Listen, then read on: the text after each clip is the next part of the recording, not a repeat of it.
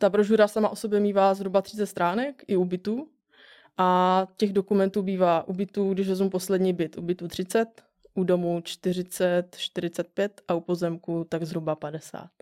Slušné číslo. Takže je to taková malá diplomová práce vždycky. Já v těch realitách jsem zhruba 10 let teď a za těch 10 let se našel jeden jediný člověk, který měl všechny revizní zkoušky a zprávy v pořádku. Klidně to může celé spadnout na tom, že máte třeba okno, které směřuje směrem k sousedovi mm-hmm. a jeho požárně nebezpečný prostor přesahuje na sousední pozemek, nedej bože do stavby. Z praxe se nejčastěji setkávám eh, s terasou, eh, kde eh, k domu nebo k chatě přistavená nějaká terasa s pergolou a to je 90, neříknu 99, ale když řeknu 90%, tak eh, nebudu daleko od pravdy, kdy se opravdu majitelé milně, milně domnívají, že nepotřebují na takovou stavbu ani povolení, ani kolaudační rozhodnutí. A spousta lidí si myslí, že když má na zahradě přístřešek, který třeba není pevně spojený se zemí, postavený, takže k tomu taky nepotřebuje žádné povolení. Já ještě zdůrazním, dodatečná kolaudace je vždy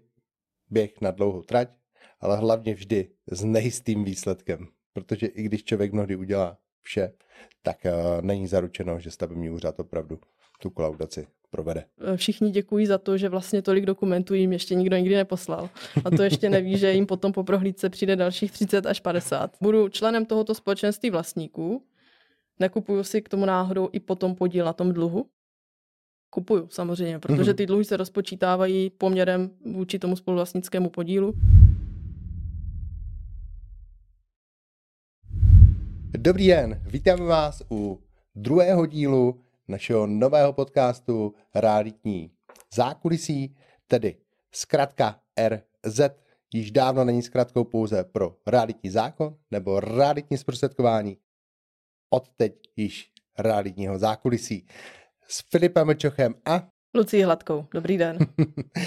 My se dnes budeme věnovat dokumentům, o kterých se, má, o kterých se málo ví při přípravě nemovitosti. Eh, tento díl navazuje plynule na eh, první díl, kde jsme se eh, věnovali vadám nebo technickým vadám nemovitosti. My se to dnes jenom takto v rychlosti zopakujeme, zkráceně. Pokud byste měli zájem o celý díl, najdete odkaz v tomto videu, pod tímto videem i na celý první díl. Jednalo se vlastně o vady, eh, které zůstávají skryty, nebo je nikdo neskoumá, a nebo se neví, nebo nikdo moc neví, že se můžou stát. Takže kdybych měla uvést nějaké příklady, tak bavili jsme se o tom, co všechno se může stát u takového panelákového bytu, u kterého si každý myslí, nebo skoro každý myslí, že tam se přece nic nemůže stát, je to typický byt, uh, už postavený, stojí dlouho, tak uh, tam jsme uváděli, bych řekla, takových 15 příkladů mm-hmm. a určitě na to bude ještě další vysílání samostatné, protože těch věcí, co se tam může stát, je opravdu hodně, pokud člověk ví, co má zkoumat. Je pravdou, že my jsme nešli úplně do toho nejmenšího detailu, ale snažili jsme se podat co nejvíce těch důležitých věcí. Tak, bavili jsme se o nezapsaných věcných břemenech, mm, a to mm, po té právní stránce. Mm-hmm. Uh, také o to málo ví a to, že nejsou zapsaná na listu vlastnictví v katastru nemovitostí, neznamená, že neexistují. Takže tak. co se může stát? Já uh, přidám také ještě skryté SM a nebo společnou domácnost. Tam je náš oblíbený paragraf 747 občanského zákonníku. Bavili jsme se i o nevykoupených podílech na pozemcích pod budovou, pod bytovým domem, protože dneska je ještě docela běžné, že když se prodává byt, tak se zkoumá že k tomu bytu náleží spoluvlastnický podíl na budově a na pozemku, ale už se nikdo moc nepodívá na to, koho jsou ty další spoluvlastnické podíly eh, na, eh, na tom eh, pozemku. A může se stát, a potkala jsem se tady s tím v Brně třeba, a to neznamená, že se to může stát někde jinde, že tam zůstali, tak jak se prodávaly byty, zapomněli se ty spoluvlastnické podíly, ne třeba na budově, ale na tom pozemku a zůstali veřejné instituci, třeba České republice. Mm-hmm. Pak je, zůstává otázkou, co s tím podílem, kdo ho vykoupí, kdo to zaplatí a jestli tam náhodou třeba není předkupní právo, jestli ta instituce nebude chtít uplatňovat toto předkupní právo. Takže i o tom to jsme se bavili. Také jsme se bavili o tom, že eh, nikdo moc neskoumá přístupové pozemky eh, k mm. nemovitostem. Nebo když už je zkoumá, tak se nepodívá na to, jestli třeba nejsou nějak zatíženy. Čí jsou, jestli jsou eh, v tom, jsou, jsou, jestli jsou v soukromém vlastnictví, anebo ve vlastnictví veřejné instituce. A, a pokud jsou ve vlastnictví veřejné instituce, což je pak v pořádku, tak eh, jestli třeba tam na nich nevázne nějaký dluh, eh, nebo nějaké zástavní právo, pardon, anebo uh, jestli tam třeba není žaloba na určení vlastnického práva. Mm-hmm. Jestli já ten přístup vlastně budu mít do budoucna k té budově. Ať už je to rodinný dům nebo, nebo bytový dům. Pozor, v Brně bytové domy. Mm-hmm. Bavili jsme se o tom minule, puste si to, je to docela zajímavé. Je to tak a děkuji. Ještě bych doplnil. Já jsem v úvodu řekl, že jsme se věnovali technickým vadám nemovitosti, ale samozřejmě my jsme se věnovali i právním vadám. Tedy odhalovali jsme nejen ty skryté, ale co nejvíce těch zevných vad. Ať už se týká technického nebo právního stavu nemovitosti. Dnes se tedy budeme věnovat dokumentům, řekneme si, které chystáme, co to obnáší a co je jejich obsahem. Tak já bych to jenom zhrnula na začátek tak, že pokud já třeba chystám nemovitost do prodeje, tak já k tomu dělám takovou technicko v úvozovkách právní přípravu, která obnáší to, že se sbírám a pozháním eh, všechny možné dokumenty, co jdou. A my si vlastně o nich budeme říkat, které to jsou. Mm-hmm. A abych, aby ti zájemci dostali uh, ty informace, co, co nejvíc informací a i potvrzení, aby to měli písemně.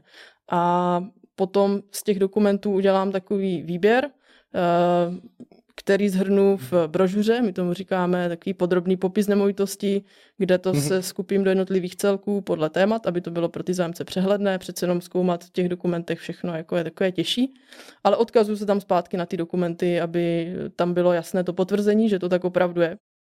A ta brožura sama o sobě mývá zhruba 30 stránek i u bytu, a těch dokumentů bývá u bytů, když vezmu poslední byt, u bytu 30, u domu 40, 45 a u pozemku tak zhruba 50. Slušné číslo. Takže je to taková malá diplomová práce vždycky. Jo, takže uh, průměrně bych řekl 40 dokumentů.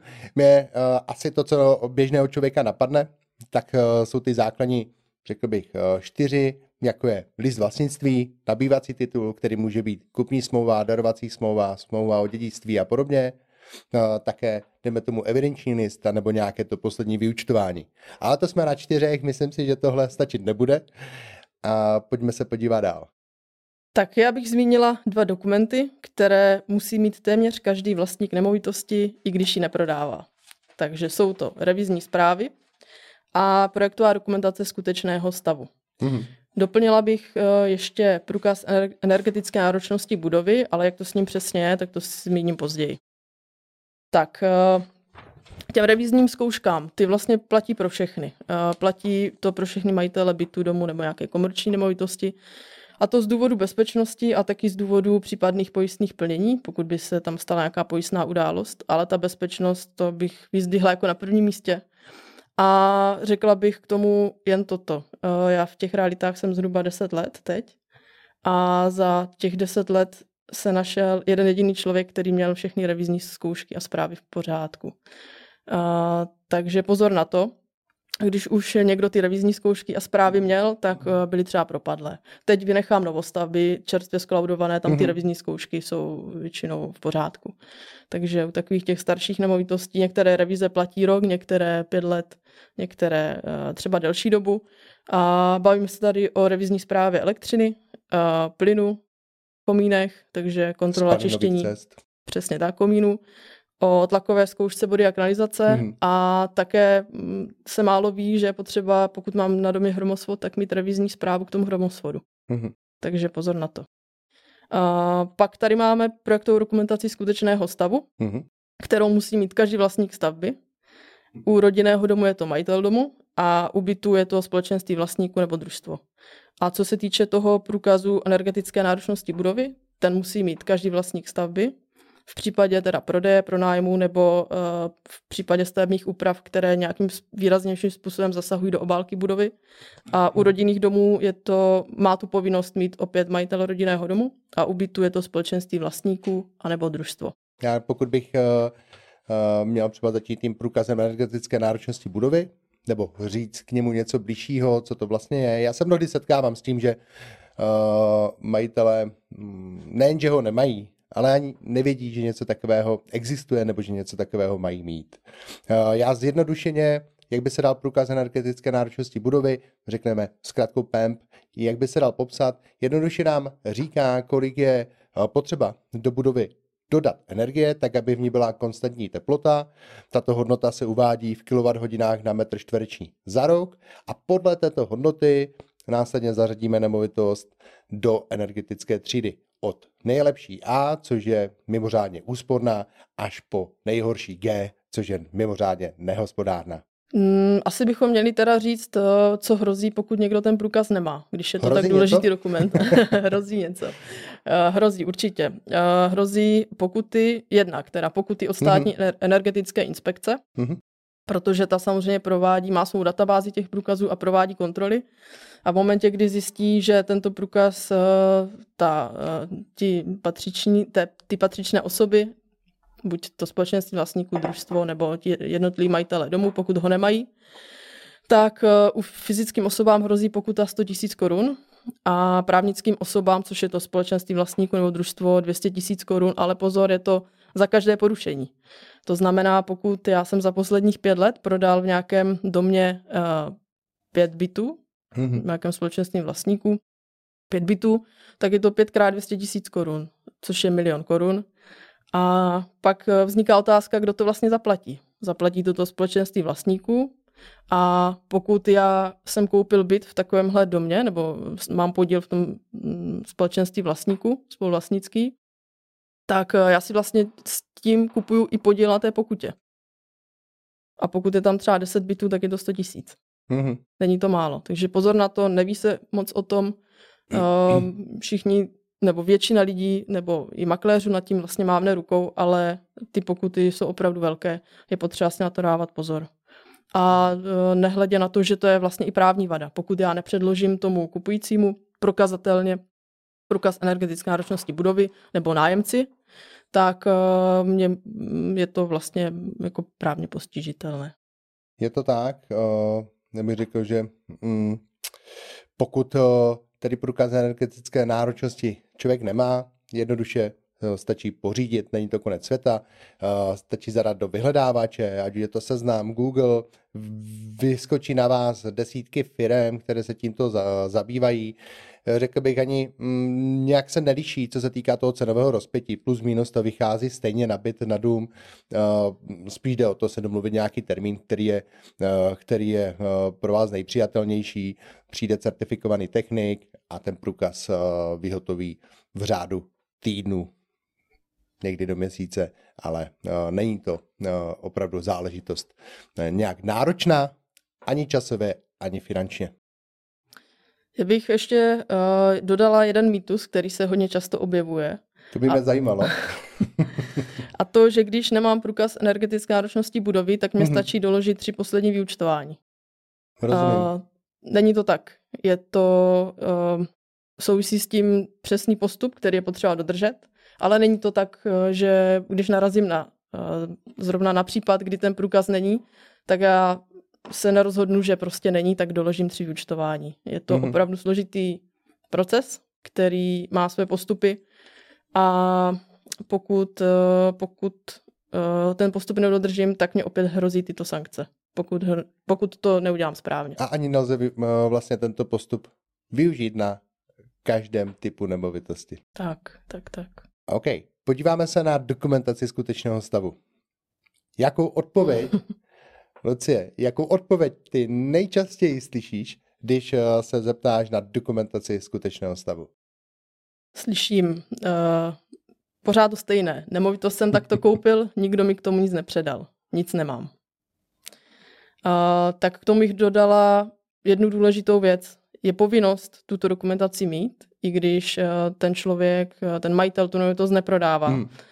A pokud ji samozřejmě prodává, tak to platí dvojnásob. Eh, jenom bych citovala ze zákona. Vlastník stavby je povinen uchovávat po celou dobu trvání stavby ověřenou dokumentaci, odpovídající jejímu skutečnému provedení a podle vydaných povolení. Co to znamená podle vydaných povolení? Znamená to, že musí být potvrzená stavním úřadem nebo nějakým národním výborem nebo nějakou takovou veřejnou institucí, která v té mm-hmm. době to měla na starost a musí odpovídat skutečnému provedení. Mm-hmm. Jak tomu mám rozumět, že musí odpovídat skutečnému provedení?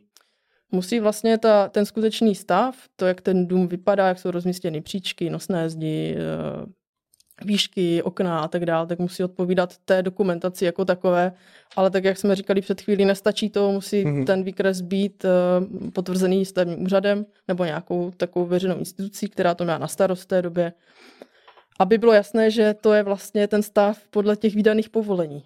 Rozumím. Jo, že jenom si to, tu dokumentaci někdo ne, nezakreslil tak, jak je ten skutečný stav a teď, teď tvrdí, že ta dokumentace je vlastně v pořádku, tak to není.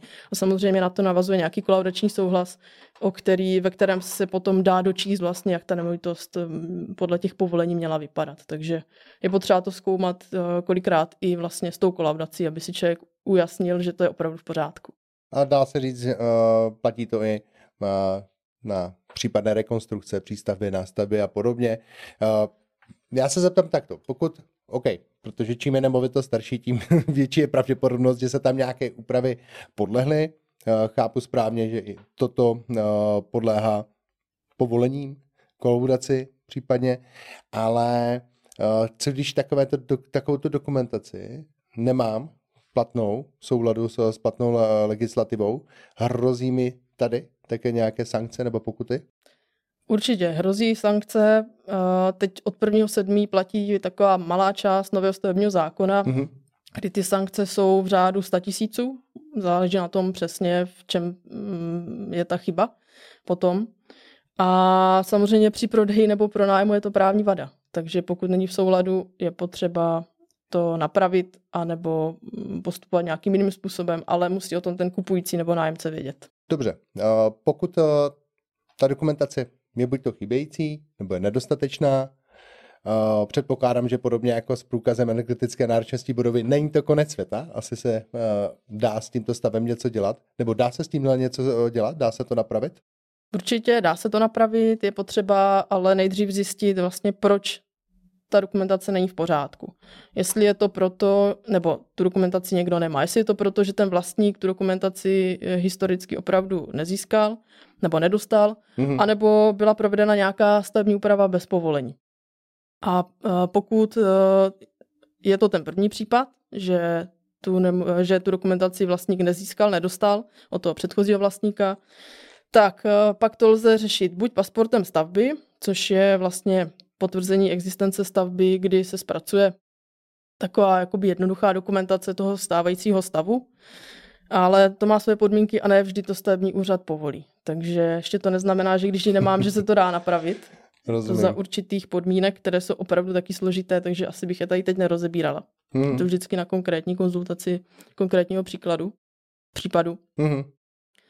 No a pokud je to ta druhá varianta, tak se to dá řešit dodatečným stavebním povolením a mhm. tam se mohly stát třeba tři příklady, že buď Jo, s tím se setkávám já velice často. Člověk přijde uh, na, já to řeknu rovnou na příkladech z praxe. Určitě. Jo, uh, člověk přijde na nemovitost a už vidí, tady je něco přistaveno, často to bývá terasa, nějaká, je tady nadstaveno, jo, člověk vidí, že tam je že je budova opatrovější, než, než byla ta původní, případně je nějakým způsobem rozšířená. Jo, jsou tam zásadní rekonstrukce a musím říct, že uh, mnohdy k tomu nejsou žádná platná ani stavební povolení, ani kolaudační rozhodnutí. A uh, tady musím říct, že je, co je na tom největším paradoxem, je ta milná představa samotných majitelů nemovitosti o tom, jak snadné je tyto, nebo uh, v rozporu s, tí, s tou realitou si myslí, že je velice snadné dodatečně požádat o povolení, dodatečně skolaudovat, ale abych tady zdůraznil, že jakékoliv dodatečné stavební povolení nebo kolaudační rozhodnutí, vše je běh na dlouhou trať. Na dlouhou trať klidně na rok, ale hlavně s nejistým výsledkem. A dokonce se může stát, jak, se, jak eh, říkávala maminka, neškrab si to, máš to dobrý. Může se stát, že takováto stavba uh, se tam uh, uh, stojí 30-40 let a v momentě, kdy, uh, kdy opravdu člověk zažádá a začne komunikovat s tím stavebním úřadem, tak se může stát, že stavební úřad tam najde takovéto pochybení, které je tak závažné, eh, závažné pochybení s tou platnou legislativou, že může dojít opravdu až k odstranění stavby nebo k nápravě toho, tohoto stavu. Hmm. Ono totiž dodatečné stavební povolení znamená, jak kdybyste povolovali novostavbu v dnešní době. Hmm. To znamená, je potřeba zkoumat uh, požární bezpečnost, statiku, soulad s normami, napojení na sítě. Uh, jestli ten dům je vůbec, nebo ta nemovitost napojená na sítě, protože musíte prokázat likvidaci splaškových vod, dešťových vod uh, a spoustu dalších věcí. Uh, takže není to jednoduché a když bych měla uvést nějaké příklady, tak uh, klidně to může celé spadnout na tom, že máte třeba okno, které směřuje směrem k sousedovi uh-huh. a jeho požárně nebezpečný prostor přesahuje na sousední pozemek, nedej bože do stavby, uh-huh. do jeho stavby, to už je potom nenapravitelný stav. A pokud zasahuje třeba na sousední pozemek, tak to, tento požárně otevřený prostor, tak potřebujete souhlas souseda. Pokud on vám ho nedá, tak uh, tam to okno mít nemůžete. Mm. Ale netýká se to jenom oken, je tam spousta dalších věcí, uh, které je potřeba zhodnotit, uh, vyhodnotit, že jsou opravdu v souladu s veškerou platnou legislativou. A pak teprve a, a ještě teda z požadavky samozřejmě dotčených orgánů, kterým jsou životní prostředí, kolikrát nějaká ochrana pásma se tam můžou řešit. Mm-hmm spousta dalších věcí. Takže až potom teprve máte celý ten stoch těch vyjádření a těch dokumentů v pořádku, s všechno s platnou legislativou, tak teprve můžete dostat dodatečné stavní povolení. Ano, a jsou tady právě ty pokud. ještě zdůrazním, dodatečná kolaudace je vždy běh na dlouhou trať, ale hlavně vždy s nejistým výsledkem. Protože i když člověk mnohdy udělá vše, tak uh, není zaručeno, že stavební úřad opravdu tu kolaudaci provede. Tak a já vlastně jsem ještě chtěla říct jednu věc a s tou se taky potkáme docela často a to tu, že spousta lidí si myslí, že když má na zahradě přístřešek, který třeba není pevně spojený se zemí, uh-huh. postavený, takže k tomu taky nepotřebuje žádné povolení uh-huh. nebo mít uh, nějaký kolaborační souhlas, územní souhlas. Není to tak, takže tyto stavby většinou bývají navíc ještě umístěny blíž než dva metry k sousedovi, k sousedovému pozemku, k sousedu mm-hmm. pozemku. A to znamená, že takováhle stavba, samozřejmě záleží na metrech čtvereční, na ploše, kolik, kolik to je, ale když, i když bych vzala tu, to nejjednodušší řešení, tak budete potřebovat výjimku z, z odstupových vzdáleností, ke které potřebujete souhlas souseda. Mm-hmm. A jenom správní řízení nebo to řízení stojí eh, na stavním úřadě pět tisíc a potom už se to rozděluje, buď se povoluje na územní souhlas, nebo právě to dodatečné, nebo mm-hmm. stavební povolení. A potřebujete opět k tomu spoustu, spoustu vyjádření a dokumentaci a opět do, dokládat soulad s veškerou platnou legislativou. Já se uh, můžu říct, že z praxe se nejčastěji setkávám uh, s terasou, kde uh, k domu nebo k chatě přistavená nějaká terasa s pergolou a to je 90, neříknu 99, ale když řeknu 90%, tak eh, nebudu daleko od pravdy, kdy se opravdu majitelé milně, milně domnívají, že nepotřebují na takovou stavbu ani povolení, ani kolaudační rozhodnutí. Tak. A ještě takové ty zastřešené vstupy. Taky bývají. Dejme tomu, ano. Podíváme se teďka, eh, co se týká eh, těch dokumentů, o kterých se málo ví. Eh, řekl bych, můžeme si to rozdělit do třech základních kategorií. Podle tří základních nemovitostí. Rozdělil bych to na byt v osobním vlastnictví, dům a pozemek. Pojďme se tedy podívat nejdříve na byt v osobním vlastnictví. Tak, opět vyberu takové ty nejčastější, které nejčastěji chybí. Uh, tak, málo kdo zkoumá záplavovou oblast. Uh, proč je důležité vědět, v jaké jsem záplavové oblasti nebo v jaké záplavové oblasti kupuju nebo prodávám nemovitost? Je to jednak z toho důvodu, že vám tu nemovitost nikdo nemusí pojistit, pokud jste v té horší zóně. No a na to, se, na to navazuje další věc, že nedostanete hypotéku nebo nemusíte dostat hypotéku. Protože pojiště, na pojištěnou, nepojištěnou nemovitost uh, hypotéky banky většinou nedávají. Uh, no a také samozřejmě je dobré vidět, uh, že mě hrozí nějaké takové riziko, že když jsem v té horší zóně, tak může se něco takového stát. Takže záplavovou oblast málo kdo zkoumá a když už potom třeba někdo vyskoumá, tak nedokládá žádným dokumentem. Mm-hmm. Takže to je jedna věc. Další věc, prohlášení vlastníka. Opět je to dokument, který se dá dneska už dálkou formou vyžádat na katastru nemovitostí. A je to vlastně dokument, který vymazuje společné části uh, domu, řekněme. Uh, takže vy víte, že potom k jednotce patří uh, určitá, určitý podíl na, na, tom, na tom domě. No a vymezuje taky společné části domu a, a také sklepy, garáže a tomu podobné prostory, ve kterých se hodně často uh, dějí takové záležitosti, jako že třeba koupíte si byt a zjistíte, že vám k tomu uh, někdo prodal sklep, který není váš. Nebo garážové stání, které mm-hmm. je mhm. třeba souseda. Takže na to je potřeba si dávat pozor. Není to, uh, děje se to opravdu často, musím říct. A, a musím taky říct z praxe, že často v těch prostorách uh, si třeba stává, že ty sklepy si někdo vymění, ty byty mezi sebou na dobré slovo, takže potom, když tu nemovitost chystáme do prodeje, tak zjistíme, že třeba ten sklep, který má k tomu bytu patřit, tak vlastně už obsadil někdo jiný. Pokud jste se tady divili, no, co vše uh, Luce ověřuje, tak uh, nejste sami, protože mnohdy i prodávající naši klienti, zájemci, tak se velice často na samotných prohlídkách zájemci diví, že to vůbec máme nachystáno, že jsme si to připravili a my s oblibou říkáme z Lucí, že klienti nevědí, co by měli chtít vědět, dokud jim to neukážeme. Já bych jenom řekla, že tuhle tu větu jsme si, eh, prosím, pěkně půjčili od Steva Jobse, protože to je jeho výrok. Ale platí, tak, platí. Je to tak, platí. Právě uh,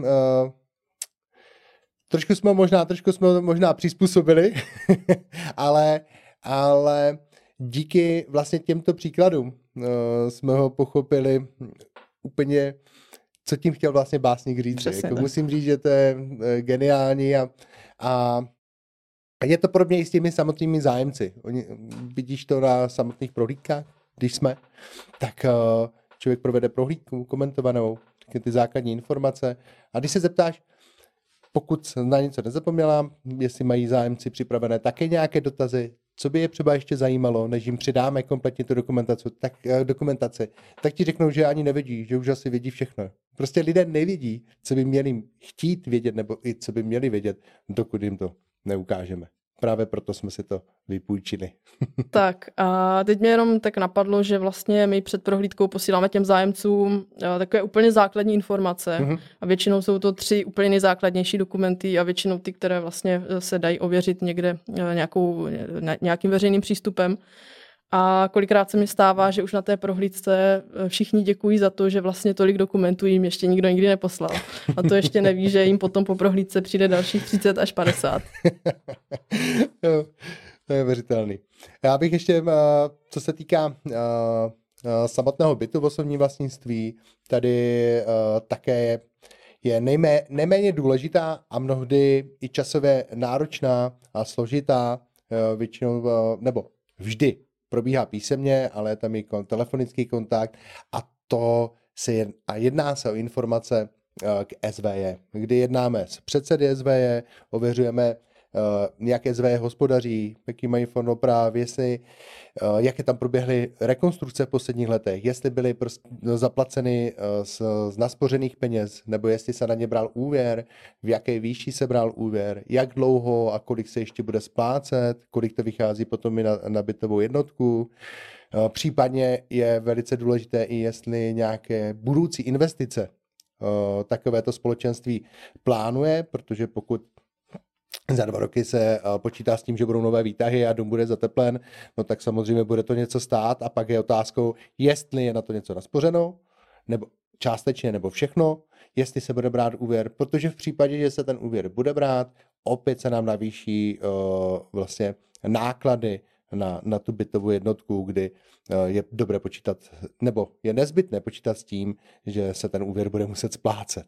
Jo, takže to jsou jenom takové Eh, základní, eh, základní, základní informace samozřejmě eh, zkoumáme vůbec fungování SV do hloubky, ale tohle bylo několik z těch základních a nejdůležitějších informací. Hmm, ale v praxi opravdu se takové informace nedozvíte, takže když třeba zastupuji kupující, hmm tak máme kolikrát štěstí, že se s tím předsedou potkáme někde ve dveřích nebo tam někde bydlí, takže si na ní můžeme zaťukat a můžeme se na to zeptat.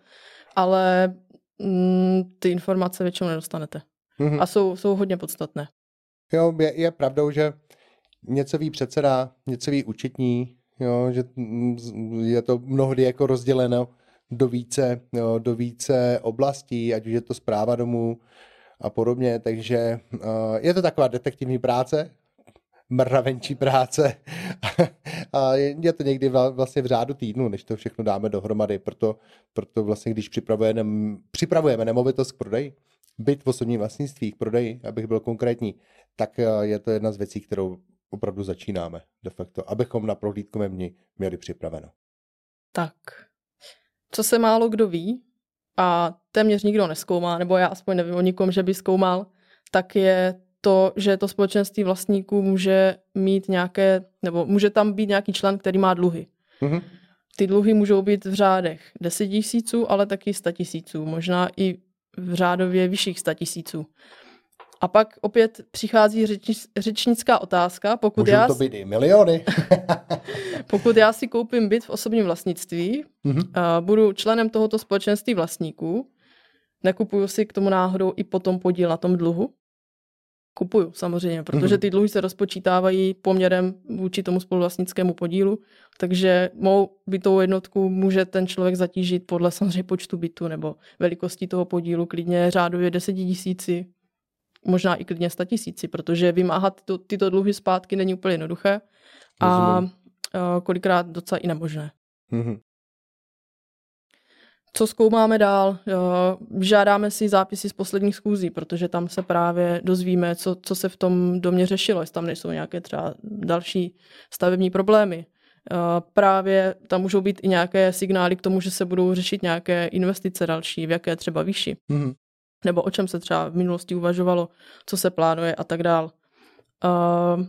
Pak stanovy. To je dokument, který by měl být veřejnou listinou, ale většinou tomu tak nebývá a taky už se potkávám docela často s tím, že když už ty stanovy třeba v tom veřejném rejstříku najdete, tak uh, třeba jsou nějaké novější. Takže mm-hmm. platí úplně nové stanovy, nová pravidla. Já bych ještě doplnil třeba poslední vyučtování k té konkrétní bytové jednotce, a nebo uh, když mluvila o těch dluzích, tak také potvrzení o bezdlužnosti, což je pro zájemce o nemovitost velice důležité. Mělo by být velice důležité. Tak a potom ještě teda výkaz zisku a ztrát bych třeba zmínila, protože zase tam jsou ty důležité položky k úvěrům, k dluhům a spousta dalších věcí účetních, mm-hmm. které můžou být pro ten nákup rozhodující. Mm-hmm. A potom bych ještě doplnila pojištění domu. To je věc, kterou taky nikdo moc neskoumá a může se stát, že nějaký dům nebo společenství vlastníků prostě nemá ten dům pojištěný. A to, že nemá dům pojištěný, znamená, že já vlastně, když mám byt, tak nemám pojištěné ty společné části toho domu. Kolem mě to znamená, že jsou to okna, stěny. Mm-hmm. Mnohdy to bývají třeba i balkóny. Tak. Takže pokud se stane nějaká pojistná událost, tak moje pojištění mě v tom pravděpodobně ne, ne, eh, nepomůže. Mm-hmm. Já bych také doplnil, zase u těch, my jsme zase u těch dluhů, ale uh, pokud je uh, byt zatížený nějakým hypotečním úvěrem nejčastěji, ale může to být i nějaký jiný úvěr, tak je dobré si ověřit, jestli majitel toho bytu je zároveň dlužníkem, protože nemusí být. Jo, v dnešní, zvláště v dnešní době, kdy nemovitosti uh, jsou nebo pořizovací cena nemovitosti je mnohdy nad uh, možností třeba mladých lidí. Uh, tak se stává, že eh, nejčastěji příklad, že rodiče nabídnou do zástavy svůj, eh, svůj, svůj byt nebo svou nemovitost a tedy na jejich nemovitosti je, zapsaná, eh, je zapsaný hypoteční úvěr třeba syna nebo dcery, takže je dobré tohle ověřit, jestli dlužníkem je současně i majitel nemovitosti.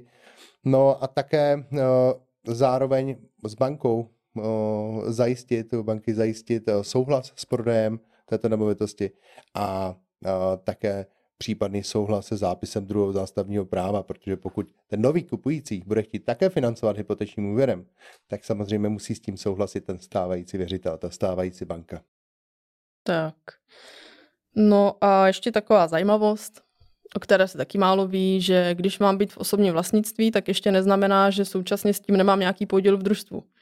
Může to vzniknout Jako u bytu v osobním vlastnictví? Přesně tak. Podíl v družstvu. No, to si většina lidí řekne, to není možný. To by mě nenapadlo ani, ani ve snu. Uh, mohlo se to stát, uvedu tady třeba příklad mm-hmm. nějaký, uh, v tom uh, domě je nějaký komerční prostor, třeba nevím, kadeřnictví.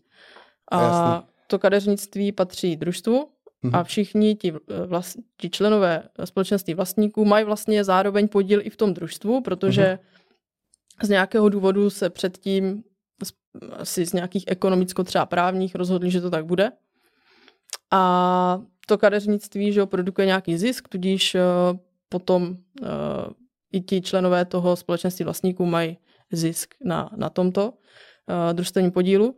No jo, to, to, jsou ty, to jsou ty lepší zprávy, ale co když to, co když to družstvo potom s, uh, někdo zatíží nějakým dluhem?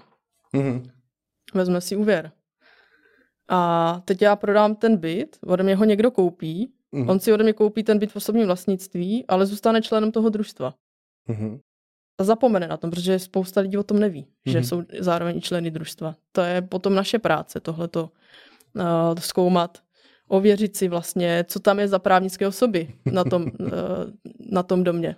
Dá se to dneska všechno. Takže takový zapomenutý uh, podíl na družstvu může klidně znamenat potom do, do budoucna nějakou ztrátu. Mm-hmm. A i těžký převod zpátky na toho nového kupujícího. No vidíš to, tady mi napadá, že ještě uh také je vhodné se podívat, jestli uh, v bytě není vlastně uh, ne, ne trvalý, kdo tam má vlastně nahlášený trvalý pobyt, ale, ale také jestli tam třeba není sídlo nějakých, nějaké společnosti nebo nějakých společností, což prostě také může být nepříjemné zjištění pro nové majitele, když se jim uh, rozezvoní uh, zvonky. Takže uh, tolik asi k bytu v osobním vlastnictví, pojďme se podívat na dům. Tady bych začal mým oblíbeným dokumentem, kterým já vždy začínám u domu, a to je technická inspekce nemovitosti. Proč s začínám? Protože technická inspekce nemovitosti mě detailně popíše ten aktuální stav. My víme, že pokud je to novostavba, tedy nemovitost do, rodin, do rodinný dům, do pěti let, což lze považovat za, tu novost, za novostavbu, tak je tam snadné uh, spoustu věcí si dohledat uh, vizuálně, osobně, ale čím starší dům, tím více úprav, tím více rekonstrukcí a tím více považuji za nezbytnou mít technickou inspekci nemovitosti, která nám detailně popíše aktuální stav, uh, od vodorovných konstrukcí, svislých konstrukcí až po střechu, měření vlhkosti, různé zjevné vady, což je také fajn a to je také dobrý přínos, protože uh, všechny ty vady, které jsou popsané, jsou zjevné, už nelze považovat za a jsou prezentovány při prodeji nemovitosti. Nelze budoucnu považovat za skryté, tedy chrání nejen kupic, kup, prodávajícího v těch, v těch následujících pěti letech po prodeji, ale také kupujícím jasně říká, co je zde uh, nezbytné napravit, jaké budou vstupní náklady a díky tomu se kupující může s nás rozhodnout, jestli nemovitost koupit nebo nekoupit. Protože většinou, uh, pokud my víme a jsme schopni vyčíslit, kolik bude, jaké budou investice, většinou jsou mnohem menší, než když člověk neví, do čeho jde a nechává si tam nějakou rezervu. Tedy ta šance na úspěšný prodej se s kvalitní technickou inspekcí zvětšuje. Přesně tak ale nestačí to v dnešní době, dle mého názoru, protože potom je tam spousta takových těch v úzovkách právních mm-hmm. věcí, eh, technicko-právních a u toho domu já třeba doporučuji dělat technicko-právní přípravu, takzvanou předprojektovou přípravu, to můžeme nazvat, mm-hmm. v rámci které já třeba ověřím, co vlastně, na, na jaké sítě je ten dům napojený, co vlastně za sítě vede kolem toho domu nebo pozemku, jestli tam nejsou, co se stává? Eh, stává se to, že jednak ten dům třeba není napojen na tu síť, eh, na kterou ten majitel si myslel, že, mm-hmm. že je napojen, třeba na kanalizaci. A nebo jsou tam nějaká věcná břemena zapomenutá, nezapsaná do katastru nemovitostí. Takže úplně běžně, snad já bych řekla u každého prodeje teď domu, jsem to zjistila, že přes, pozem, eh, přes pozemek, který patří k domu, který se prodává, vede nějaká síť, která nepatří k tomu, patří mhm. sousedovi, mm-hmm. ale není tam věcné břemeno. To znamená, že ten, ten soused má vlastně právo že, do toho nějakým způsobem zasahovat v případě nějakých nutných oprav a tak dále. To, že tam to věcné břemeno není zapsáno, neznamená, že ne, nevzniklo, že neexistuje. Mm-hmm. A co se týče napojení na sítě, tak eh, když měl uvést nějaký konkrétní příklad, prodal se dům, majitel si myslel, že je napojený na splaškovou kanalizaci a ono to tak i docela vypadalo, ale potom ten dům, protože byl potřeba zrekonstruovat, tak se na něj začal zpracovat projektová dokumentace v rámci které se právě dělala tato předprojektová příprava. A tam se zjistilo, že ani na tu kanalizaci být napojen nemůže, protože v té obci vlastně není. Nebo fyzicky třeba je, ale není skolaudovaná, takže nemůže být napojený na kanalizaci. Mm-hmm. A tak, jak jsem říkala, dodatečně nebo povolit vůbec nějakou stavbu není jednoduché a musí se tam prokázat nějaký soulad s, se všemi předpisy. A konkrétně v tomto případě to klidně mohlo spadnout na tom, že nebylo jak prokázat, jak se vlastně likvidují ty splaškové vody. Mm-hmm. A byla to rekonstrukce, která byla potřeba provést, protože bez toho ten dům by vlastně nebyl obyvatelný. S čističkou odpadních vod eh, byla potíž a eh, s dešťovými vodami taky. Jo. Takže tam prostě se člověk může dostat do patové situace, ani o tom neví. Proto eh, je za mě tohleto důležité ověřit, jestli je vůbec napojen, kudy vlastně ty přípojky vedou, protože taky i moje přípojka může vést přes sousední pozemek bez věcného břemene. A když se tam něco stane, jak to pak budeme řešit? Rozumím. Nedej bože ještě nějak, v nějakém nepřístupné části. Uh, no a pak jsou to ty chybějící uh, kolaudace nebo vůbec jako mm-hmm. ne v pořádku dokumentace mm-hmm. a revize průkaz náročnosti budovy základní. Úplně. Já bych ještě doplnil, taky se mi, jo, už jsem se setkal s tím, že třeba nebylo určeno správcovství. Teď se bavíme o domy. Já vím, že bavíme se teď jo, vyloženě o domu, ale novostavba domu rozdělená na dva byty, tedy dva majitele bytových jednotek, které byly vymezeny a společné části samozřejmě toho domu jsou společné. Lidé vůbec nevědí, že v takovémto případě je důležité, aby někdo z nich byl určený správcem, aby se založil fond doprav, aby i ty společné části domu byly eh, pojištěny. Takže uh, správcovství. Uh, také se setkávám, jak ty si už zmínila, že tam nejsou řádné kolaudace i u, nos, i u novostaveb. A ještě bych doplnil, že to, co, to, co je velice důležité, u domu, tak je také uh, územní plán. Protože zvláště zájemci už si plánují, jaké si tam udělají rekonstrukce, jdeme tomu, pokud se eh, jedná o přízemní dům, takže si to zvednou opatro, obytné podkroví a podobně, ale tady je důležité vědět, jestli vlastně vůbec uh, územní plán takovéto, uh, takovéto stavby povoluje, nebo v jakém rozsahu povoluje. Je dobré také vědět, zkoumat trošku dopředu, co se tam plánuje, aby eh, nebyla nemovitost někde blízko průmyslové zóny, a uh, pro ty zájemce to znamená jediné. Jo, může se stát, že jim tam do dvou let třeba vyroste chemička za domem. Takže i uh, v tomto je dobré ten územní plán opravdu pečlivě, pečlivě zkoumat. A nebo taky uh, na stavebním úřadě se poptat, jestli tam třeba neplánuje se výstavba nějakých nových domů, protože může tam dojít k nějakému zhoršení zastínění a tak. Uh, vím, že, uh, že se řešilo ano. i to, že ten majitel sám podepsal potom souhlas s takým stavebním povolením, mm. nějak na to pozapomněl nebo si to neuvědomil. Mm. A samozřejmě ty domy tam byly postaveny a ten kupující byl překvapen, jak to, že o tom nevěděl. To je pravdou, takový indikátor je, uh, že jo, máte dům, před, před, před domem příjezdová cesta a potom krásný výhled do krajiny, ale ještě předtím třeba ideálních 500 metrů, 500 eh, metrů stavebního pozemku. A tady už, i, už, už, už samo si to říká, ale tady brzo něco vyroste a ten výhled jako takový, kvůli kterému mnohdy uh, může být to rozhodující, proč jsem si to nemovitost koupil, že prostě tady nekoukám někomu do oken, ale koukám do krajiny, tak eh, se to může opravdu změnit. Takže eh, je dobré počítat i s tímto, nebo ověřovat i toto. Já vím, že jsem v tomto trošku detailista, ale já to zkoumám vlastně i u bytů. Mm-hmm. Právě z tohoto důvodu jsem slyšela i tento případ, že se to stalo, takže... Rozumím. Že naproti vlastně vyrostl nějaký nový bytový dům nebo, nebo panelák a bylo bylo po výhledu. Co se stává taky v praxi dost často, když třeba zastupu kupující, například uh, rodinný dům, který se nabízel už rok Já Mhm. jsem tam vlastně, za první jsem si udělala takovou rešerži, než jsme se vůbec jeli tam podívat. Mhm. A už na, v té rešerži jsem zjistila, že u toho domu je uh, přístřešek, nebo spíš takový jako par- parkování. No prostě jakoby celistvá budova zastřešená, která měla tak třeba 50-60 metrů čtverečních a nebyla zapsaná v katastru nemovitostí. A byla přesně na hranici se sousedním pozemkem. To znamená nepovolená. Přišla jsem na tu prohlídku, ptala jsem se na to, proč, uh, proč to není zapsáno v katastru nemovitostí. A byla jsem první, kdo za ten rok vlastně se na to zeptal, nebo kdo na to přišel. Mhm. A opět povolit takovou stavbu není vůbec jednoduché a zase s nejistým výsledkem. Takže i když má třeba velkou hodnotu, tak to ještě neznamená, že bude povolena. A nebo třeba nebude, nebude zbourána do budoucna.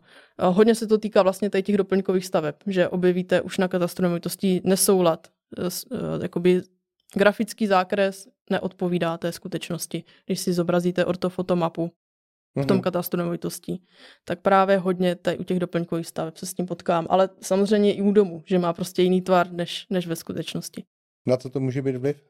Třeba. Má to vliv na určitě na hypotéku, protože Mhm. banka bude požadovat nápravu toho stavu a samozřejmě v, v návaznosti na to i třeba na, na pojištění.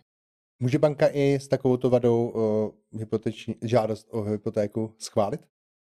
Může schválit, ale že bude mít, bude mít uh, své podmínky. A pokud a dávám třeba podmínku do roka, to musíte napravit. Mhm. A pokud to nenapravíte, tak, se, tak bude Mhm. asi hodně velký průšvih. A tak, jak jsme říkali, ty dodatečné stavební povolení můžou trvat klidně rok i víc. Mhm. Není to výjimka, protože těch vyjádření je tam spousta. Já Všechno bych trvá. uh, se nebál to ještě zopakovat. Dodatečné kolaudace. Vždy běh na dlouhou trať a vždy s nejistým výsledkem.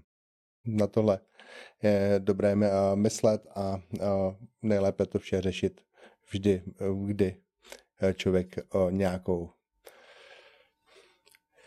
nástavbu, přístavbu, rekonstrukci plánuje, tak začít s tím už od základu uh, v souladu s legislativou a se platnými postupy. OK, máme ten základ k domu, pojďme se podívat na pozemek. Já tady zase začnu s tím územním plánováním. Uh, to si myslím, že u toho pozemku uh, je takový hnedka na první řadě, že to člověka napadne podívat se na územní plán, co tam můžu postavit, kdy to tam můžu postavit, za jaký podmínek. A, ale myslím si, že uh, to by bylo příliš snadné, kdyby tohle stačilo. Přesně tak, protože ten územní plán mi ještě vlastně neříká, a co přesně tam můžu postavit. To, to, Mhm. tam jsou jenom jakoby základní takové obrysy, Jasně. ale když mám třeba pozemek eh, a z každé strany už stojí nějaká stavba, tak eh, je potřeba si zjistit, jak daleko já vlastně třeba můžu stavět od té stávající stavby, protože když tam má třeba ok- okna do obytných místností, eh, která eh, směřují ke mně, k pozemku, tak ta odstupová vzdálenost bude mnohem větší, než si třeba můžu myslet. Třeba na tom pozemku zjistím, že se ani nic nedá pořádně postavit, nebo dá, bude to stavba, která má na šířku 5 metrů, jo, což je jako opravdu malý rodinný dům a, a s, s asi hodně špatným využitím. No ale uh, co jsou hodně časté potíže, bych řekla, tak sítě. Mhm. Nikdo moc neskoumá zase polohu a existenci sítí. A když už uh, vyskoumá teda, že tam vedou ty sítě nebo jaké sítě, tak to ještě není výhra. To neznamená, že se na ty sítě můžu připojit. To znamená, já musím uh, zjistit, jestli vůbec třeba z kapacitních důvodů mě povolí připojit se na vodovod Mhm. nebo kanalizaci. Jestli je tam vůbec dostatečný tlak v tom vodovodu. Jo, může to být někde na kopci, kde, kde je s tím opravdu potíž. Uh, můžou tam být ochranná pásma, nejenom těch sítí, ale uh, ochranná pásma třeba lesa. Uh, těch ochranných pásem je taky velká řada, nebo celá řada. A když mě třeba přes pozemek vede elek- elektrické napětí, vysoké napětí, tak to má obrovské své ochranné pásmo na každou stranu. Takže už jsem se potkala i s tím, že ačkoliv třeba na takový pozemek, který se prodával, bylo těsně před vydáním stavebního povolení, tak já jsem zjistila, že přesně jí vede vlastně tahle ta, uh, tohle, ty, tohleto vysoké napětí. Mhm.